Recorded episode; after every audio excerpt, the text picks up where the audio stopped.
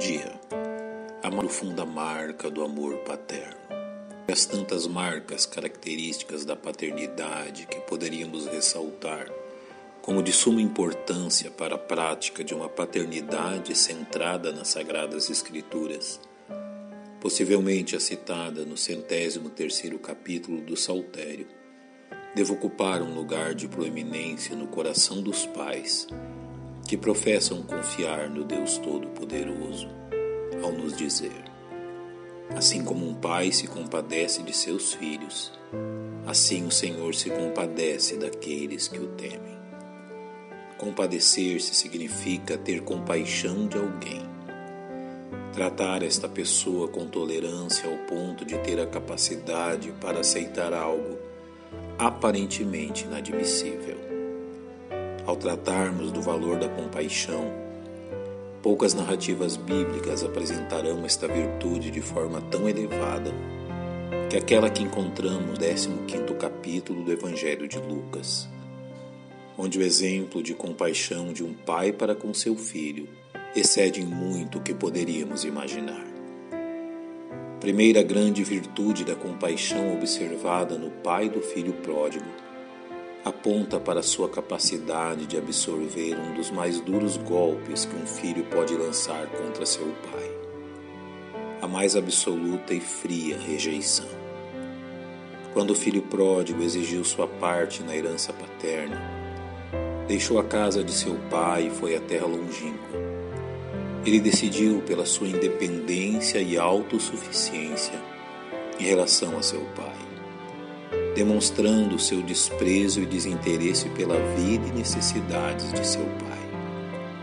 Quando o pai o recebe de braços abertos, ele demonstra que nem mesmo a atitude desprezível e injustificável de seu filho foi capaz de apagar seu amor.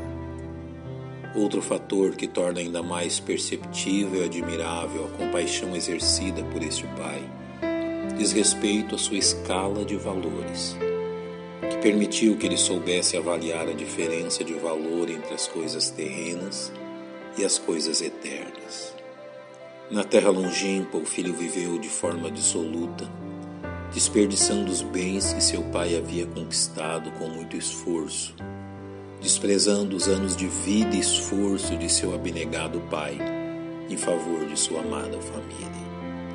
Quando o pai avista o filho retornando não vemos qualquer questionamento ou preocupação por parte dele quanto ao que fora feito dos bens recebidos pelo filho, pois seus olhos estavam fixados apenas na real riqueza que ele possuía e que estava retornando ao lar.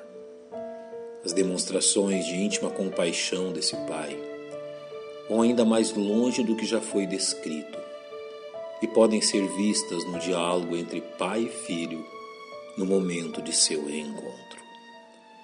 Em um primeiro momento, as palavras do filho foram: Pai, dá-me a parte dos bens que me pertencem.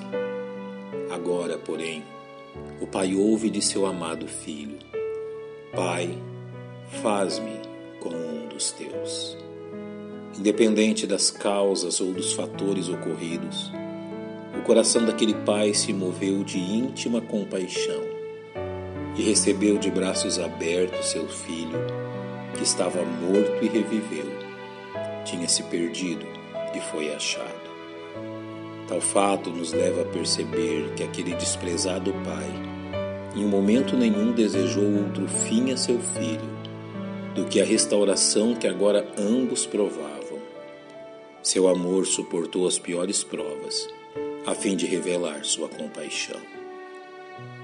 A razão pela qual a compaixão é a mais profunda marca do amor paterno encontra-se no amor sacrificial, que marca a relação de nosso Pai Celestial com seus filhos carnais, que em momento algum levou em conta nossa injustificável rebelião contra Ele, seus braços abertos, prontos a nos acolher, demonstram sua eterna compaixão para com seus filhos rebeldes.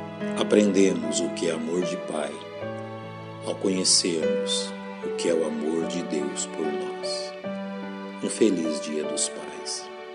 Pai, nós te louvamos pelo teu amor demonstrado por nós. E porque ao olharmos para o Senhor, aprendemos como devemos agir. Em nome de Cristo te agradecemos. Amém. Que Deus vos abençoe.